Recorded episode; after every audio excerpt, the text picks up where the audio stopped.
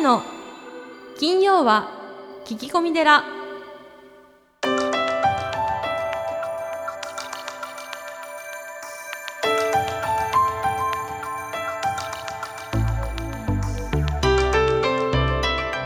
ようこそ架空のテラスタジオにお送りする長谷の金曜は聞き込み寺。ナビゲーターの南雲もぐなです。群馬県太田市は随願寺住職であられる長谷さん。よろしくお願いします。はい、よろしくお願いします。ポッドキャストネーム桃瀬さん。長谷さんこんにちは。こんにちは。生きていく中で感謝の気持ちがとても大事だと思います。ありがとうって、えー仏教用語だったりするのでしょうか。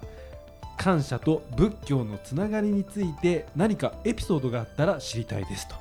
うん。来ております、まあ、そうですね、まあ、この番組でも感謝ありがとうって大事だよねって話はもういっぱいしてますけどねその仏教とのなんかつながりみたいななんかエピソードあったりしますか？仏教のつながりですか？はあのお釈迦様はえっ、と慈悲まあ慈しみですね。いはいこれをあの説かれていて、まああの知恵と慈悲っていうのがこう二本柱なんですが、はい人間っていうのはその一人ではなくてすべて目に見えない力でつながっている。うんですからその己が一人こう命がけで守る母のように全てのものに慈しみをって教えてるんですよね。これがまさにあの感謝だと思います。はいまあ、感謝ってこうありがとうありがたいあることが難しいってことじゃないですか。はいあの人に生まれるのもその地球上の生物でうん2兆分の1なんだってね人に生まれる確率人に生まれるだけ。でさらにに先進国のねこの世界経済大国第3位の日本に生まれるのもはすごい確率だよね。いまあ、じゃあその2兆よりもっとはるか上の数字がうん、何兆分の1の確率で僕たちは今日本にこう生まれてっていうことなんですもんね。えまあ、本当それ自体がありがたい状態ってことですよね。え本当にだってはね、戦後大変な苦労をしてはい。日本がね再生してうん。今コンビニ行けば何でもあるわけじゃないですか。ね渡辺美樹さんの DVD をはい。見ましたけど、そのカンボジアのね学校うん。屋根がないんだよ。じゃあもう雨だどうすんですか？床が抜けてるの、床も抜けちゃって、はい、で明日食べるお米がない。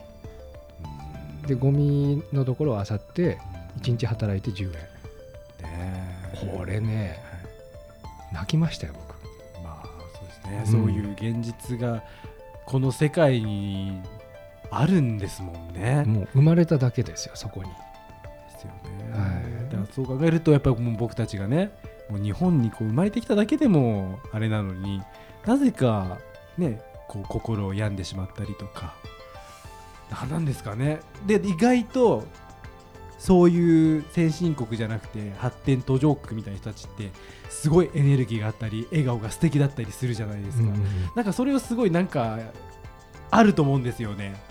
なんで日本こんな豊かな国なはずなのに自殺する人はすごく多いのに発展途上国の人たちなんであんな素敵な笑顔なんだろあの幸せって僕はあの幅だと思うんですよねう。幅そのカンボジアのお子さんたちはあの母親がいないわけもししくはその若いうちに亡くなってるんですよ。はってことは2歳とか3歳でもう母親がいないの。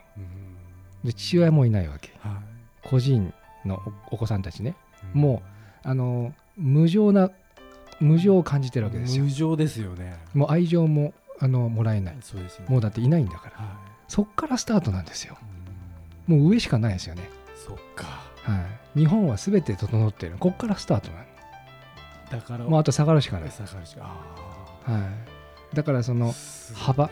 僕はあの今度ねねカンボジアに渡辺先生を通じて学校を寄付しようと思ってるんですがうん。実はその職員をカンボジアに連れて行きたいと思ってるんですようね。ん。はすごい計画じゃないですか。い。うん、あの渡辺先生のその幾分会未学園の子どもたちははい。毎年行ってるんだって。え僕ねこの差を経験すればうん多分見方は変わると思うんですよね。ーなるほど。で例えばあの屋根がない床が抜けてる、うん明日食べるご飯がない経験をすると、うんなんてセブンイレブンありがたいんだろうってなるから、そうですね。当たり前じゃないってことですね。はい、ありがたい状態が感謝できるわけです。そうであの道元伝様もえー、と生児一如って言って生と死は、えー、と表と裏だって言ってるんですよね。あの、ん。幸せと不幸せもうん。あの表と裏だと思いますよ。そうなんですよね。うん。それはすごくわかりますね、うん。大切な人を亡くすと本当にありがたみがわかるでしょう。そうですね、だからよく若者がねお葬式に参加すると次の日から目の色変わるんだよね。あーそうですようん、ねいやすみません、いろいろ自分の中で考えちゃって、いや、深い話をことができました。本当になんかありがたい、ありがとうっていうのが、どんなことなのかっていうのが、今ちょっと自分なりにもちょっと今後考えたいなと思うきっかけになりました。ぜひありがとうございました。はいありがとうございました。さあそして今月のゲストワタミグループ創業者並びに参議院議員であられる渡辺美樹さんです、えー最終対談となっております長谷さんスタンバイの方よろしくお願いいたしますはいよろしくお願いします。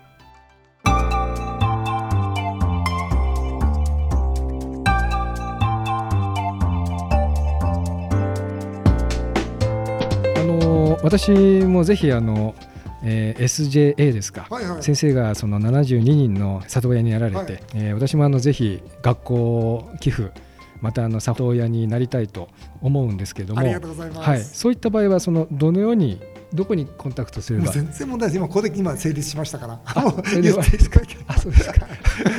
く問題ございませんので。あそうですか、はい。もうはい学校一校寄付でも里親でもあのこんな応援をしたいんだということを言っていただければ。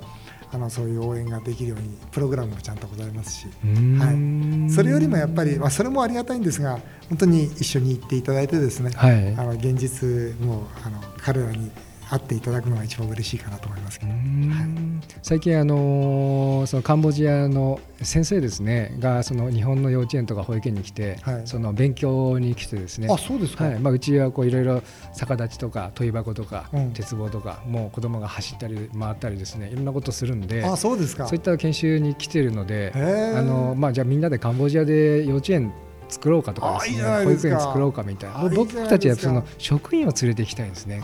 外部研修で、あいいじゃないですか。カンボジアの幼稚園はですね、えもう本当に足りないですよ、えですよね。もう全然ない。だから、は幼稚園は普通小学校の軒先でやってるんですよ今。実際に。軒先でやってもうん軒先でやってまともな幼稚園ってのはほとんどないですね。で、まあ、小学校中学校で、まあ、高校が先だと。幼稚園はだから今後だということで。幼稚園はそれこそあの地域のお寺さんのあーこう屋根の下とかはい。いうことで、まあ、やってたり。だ最近それでもうちがいくつかな。まだ56個56個じゃないかな幼稚園作ったのは。要するに先にやっぱり中学なもんですから、ええ。今度幼稚園は今度どうしてもここに欲しいとかいう話の中でまだ5つか6つだと思います幼稚園は。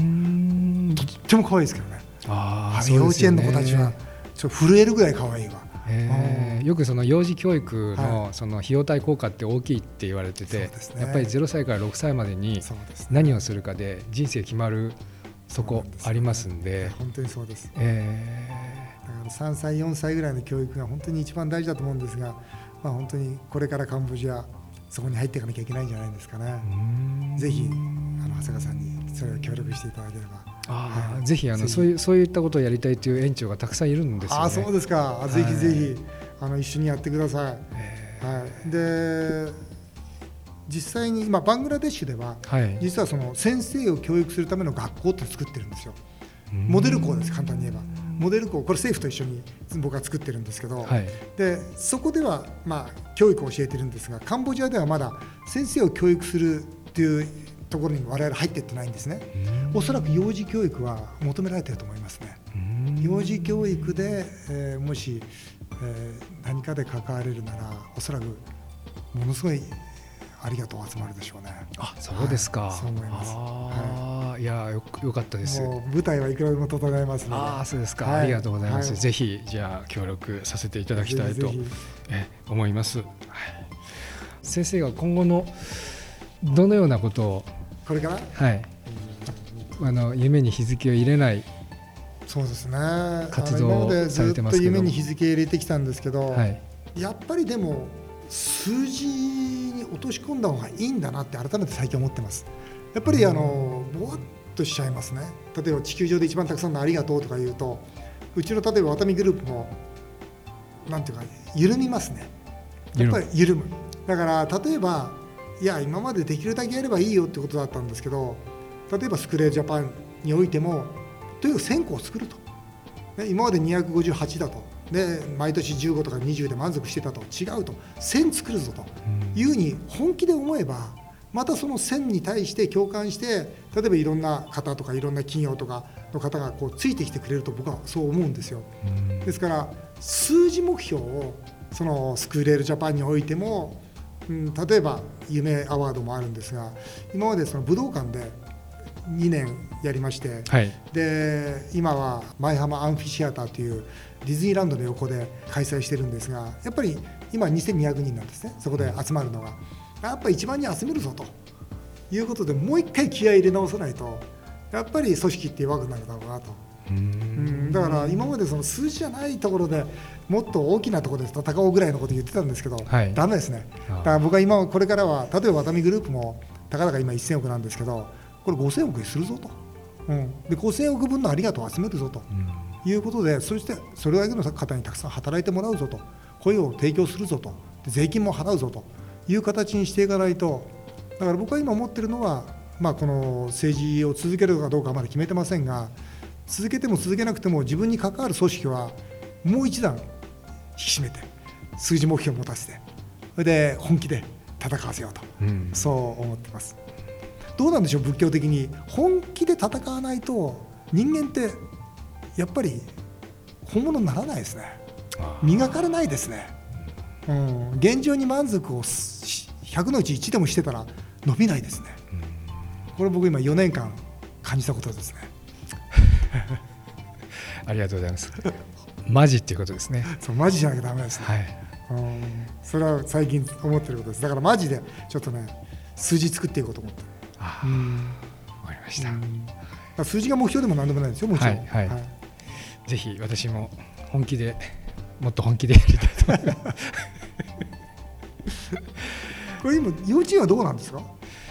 幼稚園は、えーと、群馬県とあと,、えーと、横浜に2つ。はい、あと東京。横浜だったんですか？横浜ですねちょうどあの待機児童があの急激に1000人千人超えだったかな、うん、1000人超えした時に、うん、その外部からマッチングっていうことであの市長さんがですねいろいろ多分関東圏内に声かけたのかな？であの待機児童ゼロ作戦。ゼロ作戦であの市長さんがですねこう本当に本気でやってた時にじゃああの行ってみましょうかっていう形で。はい、でやっぱりあの私もまあ札幌から横浜から東京からいろいろさせていただいてるんですけども、うん、やはりあの女性のトップの方は、うん、その福祉に、うん、あのやっぱ本気ですよね。予算つけてくれるので、ね、はい、非常にあのやりやすい。これ、えー、じゃあ両方とも認定保育園ですか？あ認可保育園認可保育園ですか？はいはい。そうですか。ええー、東京もそうですね。東京も。はい。で普段はどこにいらっしゃるんですか？普段は群馬県です。群馬のお寺にいらっしゃるんです、はいはい、もう僕はそこで生まれて育ってますんで。はい、そこが本拠地で。あ、そうですか。はい。お、太田ですか？はい。あ、そうですか。はい。行きたいな、今度。ぜひ。はい。今度ぜひお寺見せてください。はい。おじいさんが始められたんですか？随岩寺っていやいやうちはもうあの私で27代目です。470年経ってます。そうですか、はい、室町の末期、まあ、室室町の後期が一番お寺が増えたんですよね日本中で。へえすごいな、えー、ただあのね先ほど言われましたようにお寺もどんどん変わっていかないとあの時代とともにいろんなことをですねあの変えていかないといけないのでいろんなことはさせていただいてるんですけども、はい、今この群馬ではやられてるのは幼稚園保育園、えーと、子ども園と子供園、えー、あと児童クラブ、はい。えー、介護施設あと訪問介護。え特養もやられてるんですか？あ特養もやってます。何人ですか？えっ、ー、と今あの29人ですね。あそうですか。はい。まあ採算的には合わないんですけどこれ何法人？社会福祉法人ですか？社会福祉法人です。そうですか。はい。ただ特やってみて分かったのが厳しいなっていうのがいや人数少ないからですよ。そうですね。29人は厳しいですよ。厳しいですね。はい、やっぱり5、60人いないと。うん、あのいい運営はできないです、ね、そうですね、うん、はい、ただ複数の保育園があるのでそこでこう助けてもらっているというか。はい、相乗効果があるわけですね。えー、ただあの住職もですねいろんなところに顔突っ込んでいろんなことを知っている方が結局あの檀家さんにとってですね、うん、いろんなアドバイスができる例えば結構家とか私たちは勝手に入っていって、うん。お仏壇の前でお経を見ますんで、うん。おばあちゃんがちょっと認知症っぽかったら、うん。もうあの介護認定を受けて入った方がいいよっていうふうにあ アドバイスが できますんでお嬢さんに言われたんだしょうがないなみたいな、はい、やっぱり家族はちょっと後ろ髪引かれますから、はい、いろんなアドバイスをさせていただいてですねやってますけどでももあれですねこうやって見てると本当に人の、まあ、成長とか人の命に関わるところずっとこう関わられてるんですね。いいですね。そうですね、うん。はい、本当にあのー生まれてから墓場までっていうことでモットーでやらせていただいてるんですけども、はい、やはりあのお坊さんっていうのはもう生き方が仕事だと思っているので、うん、終わりがないと思っていて。そうそう。本で勉強になったのは住職っていい言葉ですね住むことが仕事なんですね。はい、うんあれはいい言葉だったな、えー。なんで住職っていうのかなと思ってたけどそこに住んでることが仕事だって、うん、もっとあの気軽に来てほしいんですね、もうお茶飲みに来ていただければ、はい、よくて。だから僕たちはそのディールじゃないんですよ。トランプさんじゃないんですよ、うん。ディールで仕事してるんじゃないんで、うん。ディールを超えたところでうん。あのそこに安らぎとか安心とかあるので、うん。もう大根一本でいいんですよお布施って、うんお金とかですねやっぱり世知辛いのでうん。そういうなんですかねもう大根一本でねあのお布施したり昔は多分お米だと思ったんですけども、そういうこうディールを超えた付き合いっていうのが私たちは本当にプライスレスっていうか、うん。ありがたいと思っているので、うん。うん、そういうのはやっぱり都会にはないかなって思うんですね。うん。いいですね。私も大変勉強になりました。はいとんでもない。あのこんなに勉強していただいてありがとうございました。いえいえぜひあの先生にはこれからも、はい。一緒によろしくお願いいたしあます。いやこちらこそ、はい。ありがとうございます。ずずず随願寺随願寺にまつわる最新情報をズズズっとクローズアップしてまいります。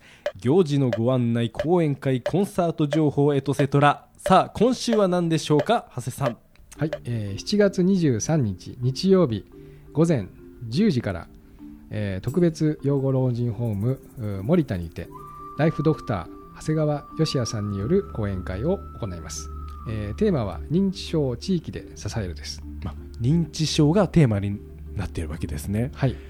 長谷川義也先生というね、まあ、ポッドキャストでも有名ですね。有名ですが、はい。はい、じゃあ認知症について深く、まあ、知ることのできる講演会ということで、そうですね、はい。あの認知症にはですね、はい。3つのレベルがあーあるというふうに言われてまして、うん。その見分け方とそのはい。対策、はい。あの知っておくことが大切というふうに先生はいつもおっしゃられていて、はい。家族がそれを分かっていれば、うん。あの怖くないっていうか、あの対処の方法をうん。冷静に対処できるので、なるほど、はい、これもあの聞かれた方がいいと思います。はい。えー7月23日日曜日ということですのでこちら詳細はどちらでチェックできますでしょうか？これはですね、えーと特別養護老人ホーム森田のホームページの方であの森田むつみ会のホームページの方に載っております。以上ズズズ随願寺でした。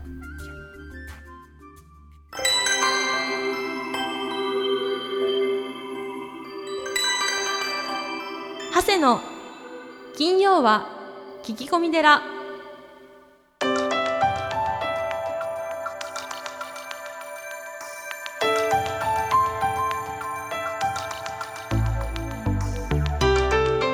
さあということで長谷さんエンディングのお時間ですが、はい。まあ、今月のゲストはワタミグループ創業者、えー並びに参議院議員であられる渡辺美樹さんということでいかがでしたか？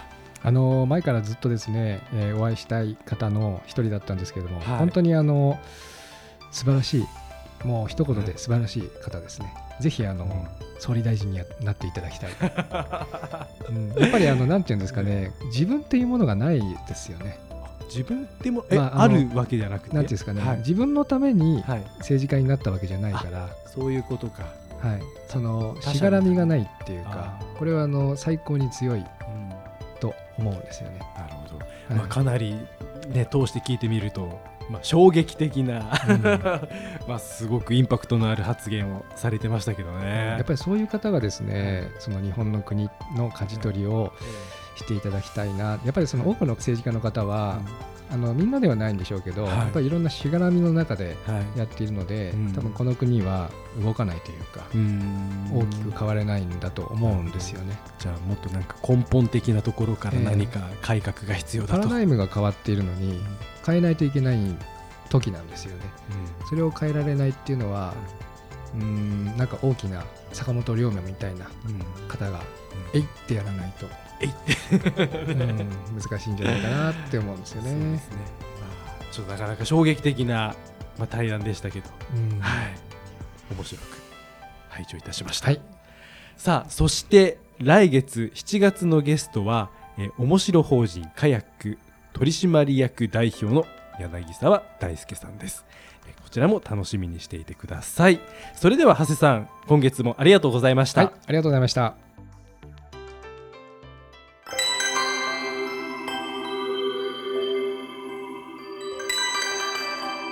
長谷の金曜は聞き込み寺。